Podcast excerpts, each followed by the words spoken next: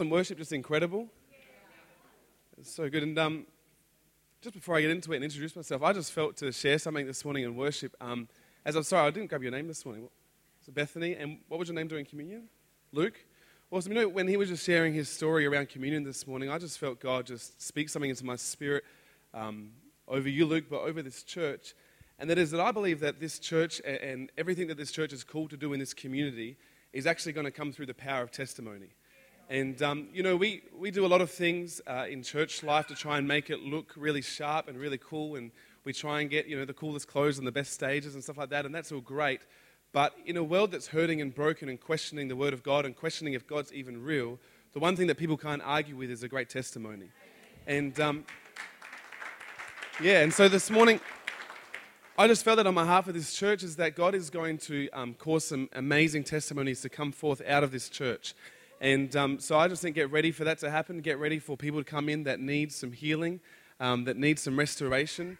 And, um, you know, sometimes we get prophetic words and they're encouraging, um, but then uh, sometimes the implications of it aren't always the best things. I remember a couple of years ago, um, a prophet came to our church and spoke over myself and, and, my wife and said, oh, I see God putting oil all over your hands to, to um, help wounded people and you're going to, you know, help heal people and that sort of stuff. And I thought, amen, that's encouraging. And then um, something really annoying happened for the next two years of our lives, a lot of hurting and broken and confused people came into our lives that we had to deal with. And um, so it's been good every time we get, you know, an issue comes up, I just go, thank God for that word, you know, oil on my hands. Um, but I just think of this church, get ready for some interesting people to come in. Um, get ready for some crazy people to come in. But I just felt um, specifically as well, there's going to be um, someone or, or, a group of people that are going to come in that are either very influential in Port Lincoln or at least related to or attached to someone very influential.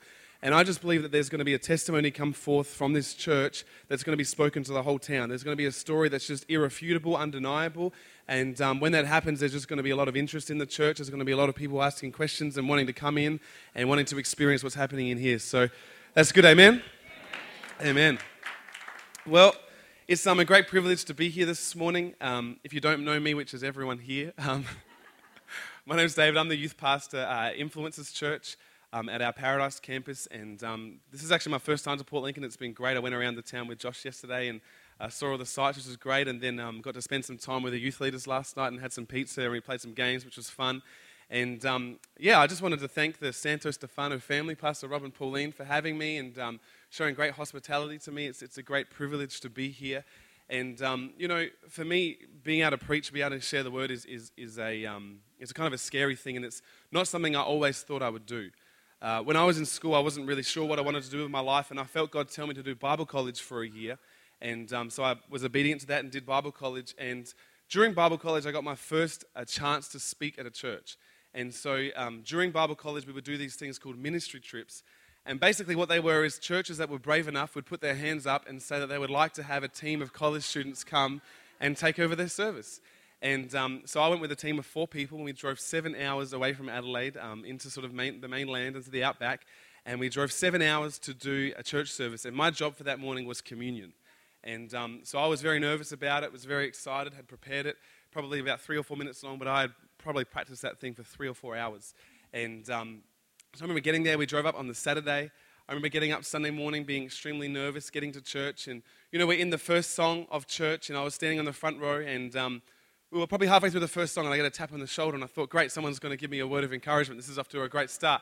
And um, this older person in the church said to me, oh, can you please move to the back because you're so tall and so big, no one can see the screen. And um, so I felt very encouraged by that and um, sort of went to the back of the room and hung my head for a little while. But then um, uh, the service went on and, and, the pastor came up and um, let's just call him Pastor Keith because that was his name. And um, Pastor Keith goes, all right, we're going to invite David up this morning. And so I get up there and I'm shaking and I'm nervous. And I say, Hi, my name's David. I'm from Adelaide. I'm here to share around communion this morning. And um, as I said that, uh, someone from the church called out from the back row and they said, Oh, Pastor Keith, you didn't tell me there was communion this morning. I didn't bring the bread and the juice. And so in that moment, I realized that I had just driven seven hours there, was about to drive seven hours back to do a four minute fake communion. And um, let me tell you, it was the greatest fake bread and fake juice that people have ever had. And so I'm glad that you guys remember communion this morning. We're off to a great start. Um, so it's cool. Um, so I'm excited to be here this morning. Um, a little bit more about me. So I'm married um, to my beautiful wife Jess. She's at home with our zero children uh, this morning. Praise God. And um, I'm sure we'll have kids sometime soon. Probably not as quick as my mum would like, but you know, um, life's good. And so, yeah, as a pastor and staff, uh, it's great to be able to lead the youth and be involved with young people. There's never really a dull moment. Um, but a little bit more about my story is that uh, I was born, uh, obviously, into a family with two great parents, and um, my dad at the time was completely unsaved, and my mum was religious but not really in an active relationship with God. And um, when I was three years old, my dad got invited to church at Paradise and just heard the message of Jesus just presented in a way that he had never heard before. And uh, on that night, he tells a story that he was just radically saved, just crying, both hands raised. And from that moment on, our family has been every single week at Paradise, just serving God and and loving Jesus. And um, you know, so it's amazing. And so my, my dad's side of the family is, is full of, uh, it's like a, got a long history of alcohol addiction, abuse, um, depression, and suicide. You know, even uh, a couple of months ago, one of my cousins, I don't know very well, but one of my cousins ended his own life. And, and we've just had, you know, many suicides in our family and depression and addiction. And it's amazing to see what one decision from one man could do to a family because, you know, the fact that I stand here this morning is simply because someone invited my dad once to church. And um, I want to encourage you this morning. You know, like my family, that's sort of our history, but now we have a new history, which is in Jesus. You know, I'm the youth pastor at our Paradise campus. My uh, younger brother is the youth pastor at our city campus. My youngest brother is another youth leader at our church, just doing amazing things. My parents are connect group leaders, just connected into the life of the church. And I just think, man, what would my family be like? What would my life be like if one person didn't invite my dad just to church at one time? And um, so I just want to encourage you as we come up to Easter, don't be, you know, don't be intimidated or, or, or don't hesitate to invite someone to church. You don't know what could happen to the kids of those people who aren't born yet or the kids of those person who are born yet. You never know what can happen by just one invite. And so I stand here this morning just by the grace of God and um, am excited to get into the Word. And so this morning I want to share a, a message um, that I've titled Move for the Miracle. So if you're taking notes this morning, that's the title. It's called Move for the Miracle. But this morning basically, I want to share around a couple of verses that we would um, probably all know if we've been in church for a little while. Um, but what I want to do is share those verses, but then share the story surrounding those verses, because I believe that when we understand the context of these verses and understand what God was doing in the entirety of the story, there's things that He wants to speak uh, to us through that, and there's some keys, and I think just some prophetic things that God wants to declare over your life and uh, over the church's life this morning. And so we're going to get straight into it. So these are the two verses that you've probably heard before is from Exodus 14, uh, verse 13 to 14. And it says this But Moses told the people, Do not be afraid. Just stand still and watch the Lord rescue you today. The Egyptians you see today will never be seen again. The Lord Himself will fight for you. Just stay calm. Just stay calm. And so, if you've been in church for a while, you would know that these are the famous words of Moses before the Israelites traveled through the Red Sea you would know that these are verses that we've turned into bumper stickers, we've turned them into fridge magnets, we've made them our wallpapers, we've made them into Facebook statuses. This is a verse that we know and we've quoted, but this morning I just want to unpack it a little bit and um, go a little bit deeper. Is that cool? Yeah. Awesome. All right, let's pray. God, I just thank you this morning that you're here. God, I just thank you for your amazing presence in worship and in communion. And God, I just pray this morning that you would speak to us, Lord God, that it wouldn't be my words, it wouldn't just be nice ideas, but God, it would be you speaking, Lord God, to us. Holy Spirit, we just give this service completely to you. God, we just pray that you would have your way in Jesus' name. We all said, Amen. Amen. Amen. Well, um, this morning, at risk of, of losing half of you guys, or probably most of you guys, I've got to admit um, something this morning that's a little bit embarrassing. Um, and that is that although I have a little bit of facial hair, I'm actually not much of a man's man. Um, last night, I stayed in the guest room uh, at the house, and I had a I had a boar and two billy goats watching me as I slept. And um, it just reminded, I'm, I probably got the animals wrong, they're probably something different, but it just reminded me of the fact that I'm not much of a man's man. You know, I've, I've never been hunting, I've, I've never shot a gun. Uh, in fact, I've, I've never actually caught a fish. Well, not one that was big enough to keep anyway. Like, I think I caught a little one one time. One time I went fishing with my friend and his six year old brother. His six year old brother caught eight fish and I caught zero. And, um, you know, I, I don't really do those manly things. I, I don't really know how to fix a car. Um, to be honest, I probably wouldn't back myself to change a tire. Uh, I, am not great at driving manual. There's, there's a lot of manly things that I should be able to do. I'm just not great at. I've, I've, I've never been full driving. I just, I, am not much of a man's man. You know, I'm, I'm, from the city. I wear skinny jeans. I sip lattes. Um, I'm not a vegan yet, but I guess that's the next step for me. Um, I'm just kidding. I'm just kidding. But uh, I'm not much of a man's man. But there's one thing God has blessed me with, a bit of manliness that I feel that God has been gracious enough to give me. And that is, is that God has given me a great sense of direction. And um, so I, I, I like to know where I'm going. I like to know where I am. I like to know the best way to get places. You know, when I'm driving in my car, I like to try and take shortcuts. I like to try and work out where it's going to be busy, where it, I, I like knowing directions, and it really frustrates me when people don't know directions. I don't understand it. It doesn't make sense to me how you can be bad with directions because for me it just makes sense. It's just logical. And so it's great for me having a great sense of direction when I'm driving and when I'm in control, but that also makes me probably the most frustrating person to travel with or the most frustrating person to have in the passenger seat because I can't handle it when people go the long way. And um, so I, I, don't know about you, but if I'm ever in a car, um, I'm, I'm, usually not just like on my phone or, or just not paying attention. I'm usually looking at everything. I'm very aware of where we're going. And whenever I'm a passenger in the car and someone starts going the long way, I start to get quite frustrated quite quickly. I, I start, to, I start to ask questions and, and start to get a little bit frustrated. You know, like, I'll say to my friend, so are we, are we still going to the city? Is that our, our plan today? It, it is. Okay, great. Are, are, we, are we picking up anyone on the way? We're not? Okay. Interesting. Are you feeling okay today? You taking anything? No? Okay, great. And you've, all right, all right. And so I start to get a little bit frustrated. And so this morning, as we look at this story with, with, with Moses and, and the Israelites, it, it, reminds me of, it makes me feel a little bit sorry for Moses because he was doing more than just taking a few mates down to the shops. He was actually leading a nation of over a million people from slavery towards the promised land. And what's hard for Moses is that God actually didn't tell him to go the short way, God actually tells him to go the long way. This is what it says in Exodus 13, verse 17 to 18. It says, When Pharaoh finally let the people go, God did not lead them along the main road that runs through the Philistine territory. I would have been very frustrated, even though that was the shortest route to the promised land. God said, if the people are faced with a battle, they might change their minds and return to Egypt. So God led them in a roundabout way through the wilderness and towards the Red Sea. Thus the Israelites left Egypt like an army ready for battle. See, I can imagine if I was one of the Israelites, I would start to feel a little bit frustrated.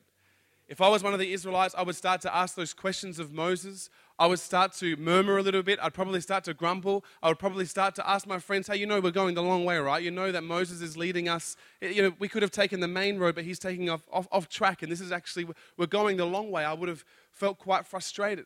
And I was thinking about this this morning that um, you know, in life, God often will give us a promise. Like He gives us the promised land, whether it's a, a vision or a prophecy or, or something we're holding on to or, or, or just something that we've got out of Scripture that we're believing for our own lives. And we have that promise, and that's great. And that the promise always makes sense. The promise is always great. But often the path that God leads us on doesn't make much sense. Often the path that God takes us on isn't the shortest way, and it can, it can be quite, quite easy to get frustrated it can be quite easy to get confused because we don't usually have issues with, a promise as, with the promise as Christians, but sometimes we can get quite frustrated and quite confused with the path that God is actually taking us on. And, and so, you know, God takes us that way, and, and for the Israelites, He took them on a path that didn't make sense. But as we read this verse, I've come to understand in my own life and just through Scripture that whenever God takes us the long way, He's not doing it to tease us. He's not doing it because he likes to mess with us. He's doing it because he's either trying to protect us from something or he's trying to prepare us for what is to come. And if I've learned something in, in my short time on earth, is that God isn't interested in how quick you get to your promise, but he's interested in how long you'll stay in your promise. And so this morning, if, if that's you, if you're feeling a little bit frustrated of, of God, I thought you would have oh, you would have moved me to here by now, or God, I, I thought I would have had this by now in my life, or I'm a bit confused with the path I'm on. I just want to encourage you that God is doing things inside of you that is actually going to keep you in that promised land. God's, God's uh, protecting you from things. He's working inside of you so that you can actually remain in that promised land. You know, God wants to take us on a particular path so that we can prevail in the promise. And so, you know, even though this morning God can take us through places and through seasons and through experiences that we didn't expect to go through, we can be sure that God is either protecting us or preparing us for what is to come. And so back to Moses, right? We, we see that they're walking from Egypt, they're walking from slavery, and they're moving in a roundabout way towards the promised land. So you can imagine that the people would be a little bit frustrated. I mean, they would be glad to be away from slavery, but still a little bit confused. There'd be people like me who were trying to, you know, take charge and, you know, trying to tell, tell Moses that I know better and there's actually a shorter way to get there. But then we see God actually starts to show off his sense of humor. And so, what God does is instead of telling them to go the long way, he gives Moses another instruction and actually tells him to go the wrong way. And this is what it says in, in Exodus 14, starting in verse 1. And it says, Then the Lord gave these instructions to Moses Order the Israelites to turn back and camp by Pi Hahiroth between Migdol and the sea. Camp there along the shore across from Baal Zephon. Then Pharaoh will think the Israelites are confused. They are trapped in the wilderness. And once again, I will harden Pharaoh's heart and he will chase after you. I have planned this in order to display my glory through Pharaoh and his whole army. After this, the Egyptians will know that I am the Lord. So the Israelites camped there as they were told. So, you know, I find this interesting because the Israelites were originally told to go the long way, they were told to go the roundabout way. But now, all of a sudden, if you, if you read about these places in the Bible and study where they are, you'll see the, Egypt, the Israelites literally had to turn their back on the promise. They literally had to turn their back on the promised land. They had to walk away from the thing that God had promised to them, the thing that they were believing for. They actually had to go in the opposite direction. And you know, sometimes in life it, it's frustrating when we feel like we're going the long way somewhere, but when it gets unbearable is when we're going in the wrong direction. You know, when I'm going the long way somewhere with a friend, I'll start to ask questions. When they start going the wrong way, I'll start giving demands. you know, I'll be a bit friendly about it, a bit jovial about it, a joke about it when we're going the long way, but the moment we start going in the wrong direction, I'll get quite direct about what I think. I'll be quite vocal about the fact that you are going in the wrong direction. Like that road goes to the city. We are heading that way. We're going in the wrong direction. But that's what God told Moses to do. He told Moses to lead a million people plus in the wrong direction. They had to turn their back on the promised land. And you know, I think sometimes the hardest times in life and the most confusing times in the life of a Christian is when we have the promises and the things that we're believing for, but in the natural, we actually feel like we're moving further and further away from the things that God has promised us. You know, God promises to bless our family, and then all of a sudden we're made redundant, and it's like, God, this, that's not your promise. What, what, what's going on? We, God promises us health and, and prosperity in our family, and then all of a sudden we're diagnosed with something, and it feels like we're walking and having to turn our back on the promise. And sometimes it's so hard to turn our back on the promise. Sometimes it's so hard when we feel like that promise is getting further and further away. And you know, as I was studying this and reading this, um, this scripture, I was started to ask questions of it, and I said, God, how did Moses make it through? How did the Israelites make it through when they literally had to turn their backs on the promise? How did they make it through? How, do they, how, how are we meant to get through when we feel like we're moving away from our own promised land? How are we meant to make it through when we're feeling discouraged and frustrated? How are we meant to make it through when we feel like God maybe has, maybe the promise wasn't real in the first place, or maybe He doesn't love us just as much, or we're confused about it? How do we make it through? And as I read the scripture, I, came to realize that the, the Israelites were actually not just led by the promise, but they were led by his presence. You know, in the Old Testament, it tells us that they were led by a cloud in the day and a fire by night. And so, even though these Israelites were moving in the wrong direction, they still knew that God was with them. Even though they were moving in the wrong direction according to their own logic, the presence of God was still with them. You know, in the Old Testament, it talks about the cloud and the fire, but right now, it's actually the Holy Spirit. You know, this morning, you might feel like you're far away from the promise. You might feel confused or discouraged. But you know what? God still has His Holy Spirit right here for you, right here in this room, right here. He wants to be with you because you can be away from your promise but still have peace, still have joy, still have confidence in the character of God. You can still trust in His goodness. You can still believe and have faith. When you have the Holy Spirit, you can be moving in the complete opposite direction but still have a smile on your face knowing that God's with you. And I want to encourage you this morning we need to be people who are led by His presence, not just by the promise. We need to be led every day by His presence. You know, the Word of God says that He's a light into our, a lamp into our feet and a light into our path. You know, a lot of us, we don't have an issue with the light into our path because we see the great future. We see the promises of God. But you know, He also gives us a lamp into our path where He shows us every day the steps that He wants us to take. And sometimes we only want to focus on that promise but then we get confused when it, the lamp shows us to go a long way or a different way, or, or we start to trip up or whatever. But God wants us to be in that active daily relationship with the Holy Spirit, where we're being led by that cloud, led by that fire, led by that, that voice, that inner, inner voice that's telling us what to do and where to go. Because God will always lead us on the right path, but it's not always the quickest one. And so I want to encourage you this morning we need to be people who are led by the presence and not just by the promise. You know, because when we're led just by the promise, when I'm, I'm led by my own plan, the moment that it isn't logical, I start to get upset. The moment that it, it doesn't make sense, I begin to get confused. And if I'm only led by my promise, then my success or failure in life is dependent on my proximity to that promise. And so, for instance, like, you know, leading a youth ministry, if I have a promise that God's going to fill that room, the week that it's a little bit lower, I feel like I'm further away from God. I feel like I'm further away from, and it's easy to, to get into a world of discouragement. It's easy to get into a world of confusion, but when we're led by His presence, we can know that He's still with us. And today, I want to encourage you that our pursuit should always be His presence, because His presence will show us the right path. Awesome. And so, you know, this story continues, and we see that what God actually told them was going to happen in verse 1 to 4, it actually does happen. We see that the Israelites begin to go in the wrong direction towards the Red Sea, and Pharaoh does think that they're confused. Pharaoh does think that they don't know where they're going, and so Pharaoh and his army decide to chase the Israelites and to the point where they're trapped. In front of them is the sea, on the side is the mountains, and behind them is a massive army. And so all of a sudden, the Israelites are trapped, they're put under pressure.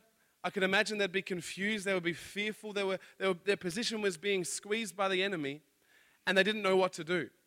And so, you know, as I was reading this, I was like, God, of course you did it because you said you were going to do it, but why would you do that? Why, why wouldn't you let, you know, they've, they've had enough pain in their life. You know, they've been through slavery, they've generations of, of abuse.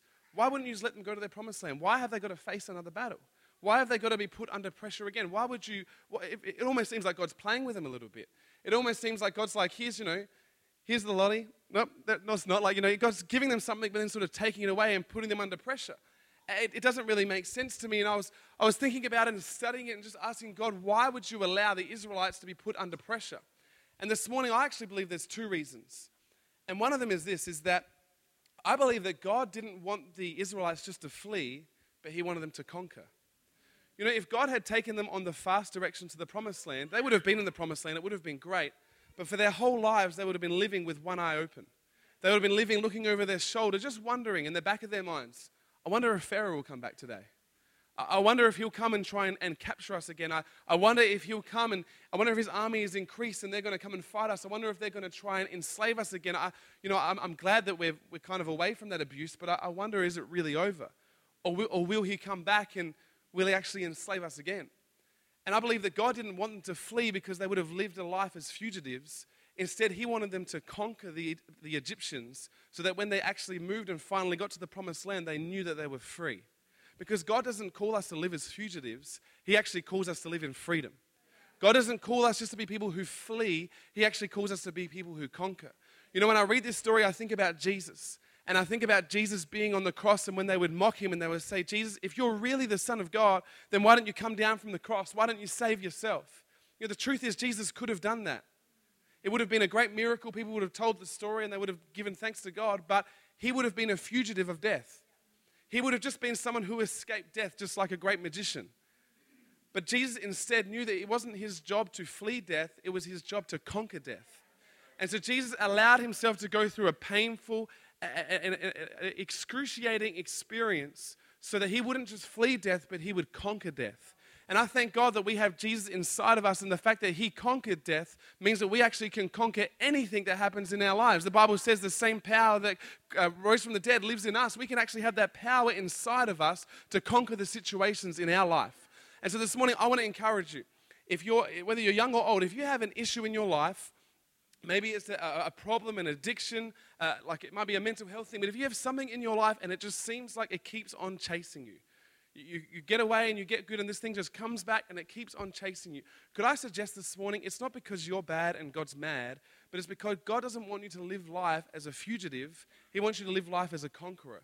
And this morning, I believe that we need to take hold of the power of the Holy Spirit and believe that He has actually given us the power to conquer those things in our lives because He doesn't call us to live a life of running away. He calls us to live a life of freedom.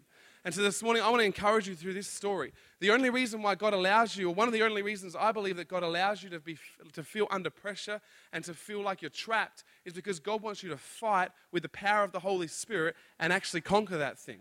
God doesn't call us to be people who runs away. He calls us to be people who conquer. So that's the first reason I believe that God allowed the uh, Egyptians to chase the Israelites. The second reason is this, is because sometimes, I believe, the pressure is actually good for us. Sometimes I believe the pressure is actually good for us. If I was in, in a youth service right now, I would tell a few disgusting stories, but because I'm in church, I'll just say this. In life, whatever you put pressure on or whatever you squeeze, whatever's on the inside will be exposed. And so I'll leave it there. But in life, right, when we are squeezed, when our lives are squeezed, when there's pressure put on us, whatever's on the inside is exposed. And so we see this story and we see the Israelites are put under a lot of pressure. Their position is being squeezed by the enemy, and what's inside of them actually starts to surface. This is what it says. It says in um, chapter, sorry, verse 10. It says, As Pharaoh approached, the people of Israel looked up and they panicked when they saw the Egyptians overtaking them. This is what came out from inside of them. They cried out to, to the Lord and they said to Moses, Why did you bring us out here to die in the wilderness? Weren't there enough graves in Egypt? What have you done to us? Why did you make us leave Egypt? Didn't we tell you this would happen while we were still in Egypt? We said, Leave us alone. Let us be slaves to the Egyptians. It's better to be a slave in Egypt than a corpse in the wilderness. So we see the, the Israelites came under pressure and we see that they panicked, they prayed, they protested, they made it personal, and they became prideful. And we see all these different responses come out of the Israelites. And, and this morning, I want to ask you the question, as I ask myself, is, is that what comes out, what comes out of you when you're put under pressure? What comes out, out of your life when you're a little bit squeezed? When the situations and the things in life begin to put a bit of pressure on us, what is it that actually comes out? You know, in the Bible, in Revelations, it talks about um, the fact that God purifies gold, and that's how He wants to purify our hearts. You know, I've read that when they purify gold, they'll heat it up so hot and put it in a solution that every alloy or, or thing that isn't pure will just rise to the surface so the person who's purifying the gold can just scoop it out and take it away. You know, I believe that's what happens to us when we get put under pressure. All of a sudden, like maybe a little bit of bitterness comes up, maybe a, little bit of complaining comes up, maybe a victim mentality comes up, and God isn't allowing those things to come to a surface to embarrass us, but He's actually allowing those things to come to the surface so we can scoop them up with the power of the Holy Spirit and actually leave them to the side. And so this morning, I want to ask you what comes out when you're put under pressure. You know, I thank God for the times that I'm put under pressure because it exposes the things in me that need to be corrected, challenged, and changed. I thank God for the times where you know, the, the, the, the, pressure has made me panic or protest because, you know, it shows me that maybe I need to grow in trusting God and leaning on His word even when it doesn't make sense. You know, it doesn't, it, it definitely isn't comfortable, but I thank God that He loves me too much and loves us too much that He won't leave issues unaddressed. God will always put us under that pressure because He wants us to go from glory to glory. He wants us to become more like Jesus, and He wants us to deal with those issues in our lives. And so, back to the Israelites. You know, they're, they're, they're here now, they're trapped. They've been moving further and further away from the promised land. They're confused, they're angry, they're grumbling, they're speaking out against Moses' leadership, they're speaking out against his leadership decisions. There's, you know, it's a toxic culture that's going on. You know, if they're a footy team, they'll be losing every game and the media would be going hard, like, bit like Richmond. There'd be a toxic culture going on. Got to bring the balance this morning. Anyway, we'll see the Crows win this afternoon. Um, but there was a bad culture going on. And, and, and people are confused, people are panicked, people are fearful, they don't know what to do. And then Moses comes out with this famous, amazing reply that we all know and quote and put in our fridge. And it says this, we'll read it again in verse 13 and 14. It says that Moses said, Moses told the people, Don't be afraid, just stand still and watch the Lord rescue you today. The Egyptians you see today will never be seen again. The Lord Himself will fight for you. Just stay calm.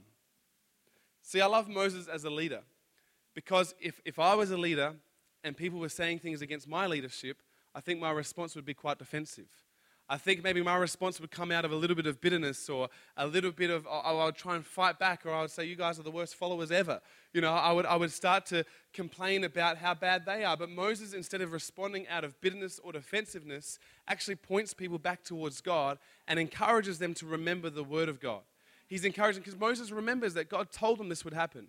God told him that he was going to display his glory through this situation. And so Moses, instead of being fearful himself, responds with this great statement of faith, this great statement of hope, and this great, amazing statement just of trusting in God. And you know what I love about these verses? Is that what Moses did is he put pressure back on the pathmaker.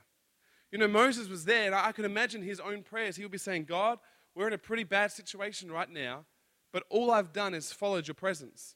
All I've done is obeyed your word. All I've done is led these people where you told me to go. And God, you brought me to it. So, God, I believe that you're going to bring me through it. And sometimes in life, when we, you know, just like the Bible, we need to read it in context. Sometimes we need to look at our lives in context, right? Because we have situations that are confusing and hard and we get afraid. But we say, God, I look at my life in context. I've followed you, I've served you, I love you, I worship you, I, I, I am in relationship with you, and I know that you've promised to bring me through. I know that you've promised to bring me from glory to glory. I know that you've promised to give me power. I know that you've promised to give me breakthrough. And so, God, even though I don't understand it right now, the pressure's not on me, the pressure's on you. Because God, you're the path maker. God, you're the one who's led us here. And if you led me to it, you don't lead me to it so I can just stop and crumble and fall apart, but you lead me to it to actually display your glory. You know, I found is that God will often take us to an impossible, the impossible territory because that's actual miracle territory. You know, if, if, if they could have just fought the fight themselves, then the story would have just been about the Israelites are good at war. But what was happening is God was setting them up so that He could actually display how powerful He was by giving them an irrefutable, undeniable miracle. And so, you know, this morning, when things don't make sense to us, we need to put that pressure back on the pathmaker. You know, God's big enough to handle it. God's big enough to handle the prayers of God. I don't understand this. I don't understand why I lost my job, but God, you promised to bless me. So I'm excited to see what you do here, God, because the pressure's not on me. You know, God, I, I know that you promised that my family would be together in church, and now my kids are doing crazy things. God, I know that's hard, but the pressure's not on me, the pressure's on you. I can't wait to see how you bring this miracle about. God, this, you know, this situation looks impossible to me now. This health situation looks impossible, but God, I know that means that I'm in miracle territory. I can't wait to give you the glory when you fully heal me. That's, you know, that's the attitude we need to have. We've got to put the pressure back on the pathmaker. And so this morning, you know, Moses' reply was great. And like I said before, we quote it, we read about it, we make it our status, we encourage people with it, we send it to people when they're going through a hard time. But could I suggest to you this morning that Moses, what he said, the instructions he gave, weren't actually 100% correct. And how do I know that? It's not because I had a mountaintop experience with God and He whispered it in my ear. It's simply because I read the next verse. Because this is what verse 15 says. You've got to remember, Moses said, Stand still and watch the Lord fight for you.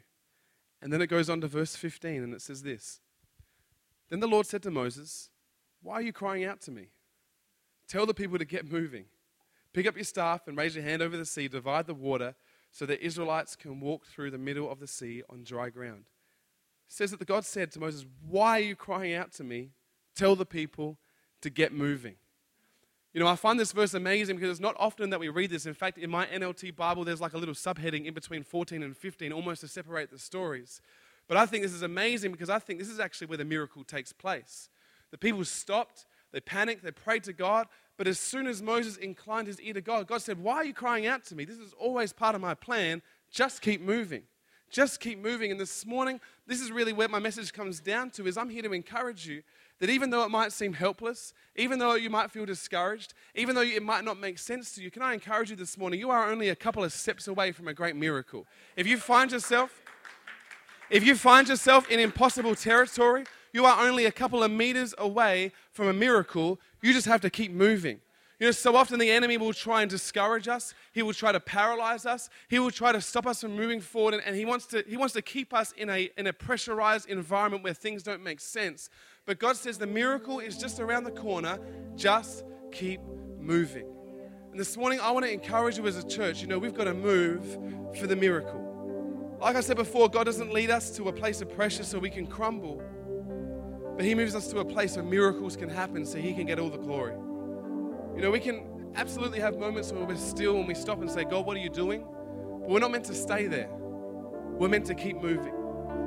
And so this morning, you know, I, I, know that there are things that everyone's believing for in their own lives. There are uh, miracles, breakthroughs, you know, great healings, financial provision. There's all things that we're believing for this morning. There's, there's things in our life that seem impossible. I know that there's things that as a church we're believing for. I, I know that there's things that we're believing for for this city, for this town, for the regions around Port Lincoln, for the Eyre Peninsula. I know there's things that we're believing for. There's miracles we're believing for.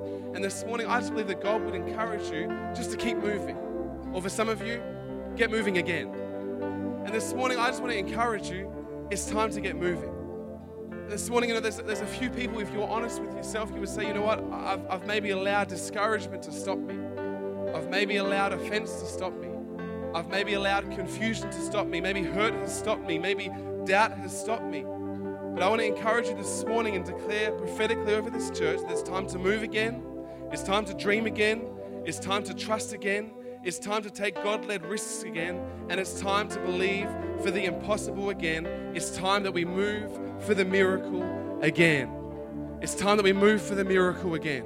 You know, I believe this church is coming into a great season, like I said before, of amazing testimonies, of amazing miracles where we just see people restored, or we see people just encounter the love of Jesus. They might not understand it, but they experience it and they can't explain it. They need to keep coming back. I believe this church is coming into a time where the influence in the community is going to increase because of what's happening in this room. But it's going to take us to move.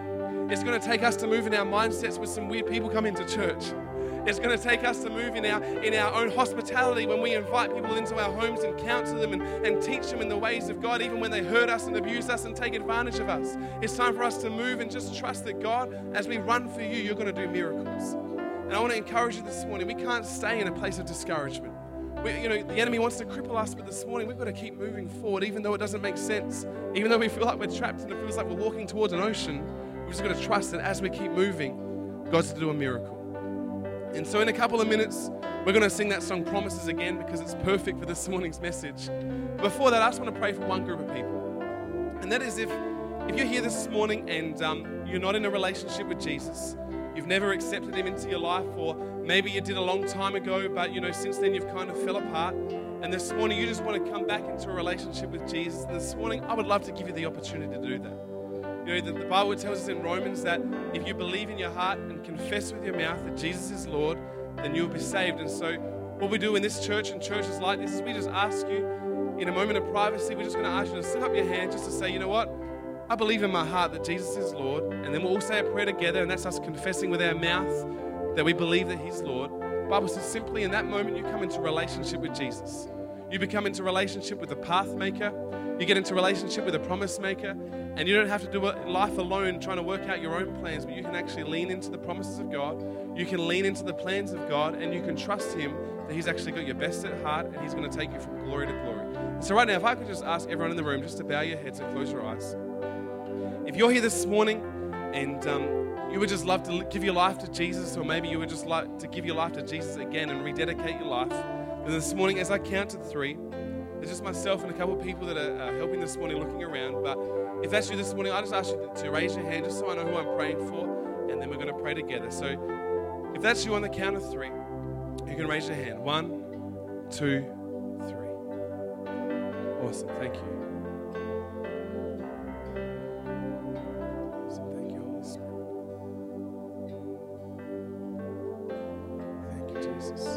Once I've seen your hand, you can put it back down.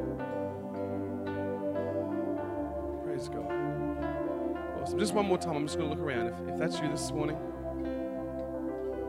if you want to come into relationship with Jesus, just put your hand up and we're going to pray in a sec. Awesome. Thank you, Jesus. Uh, let's, just, let's just pray together. If you guys could repeat after me, that would be awesome. Dear God, I thank you for sending your son Jesus to die on the cross for me. God, I'm sorry all the times I've fallen short,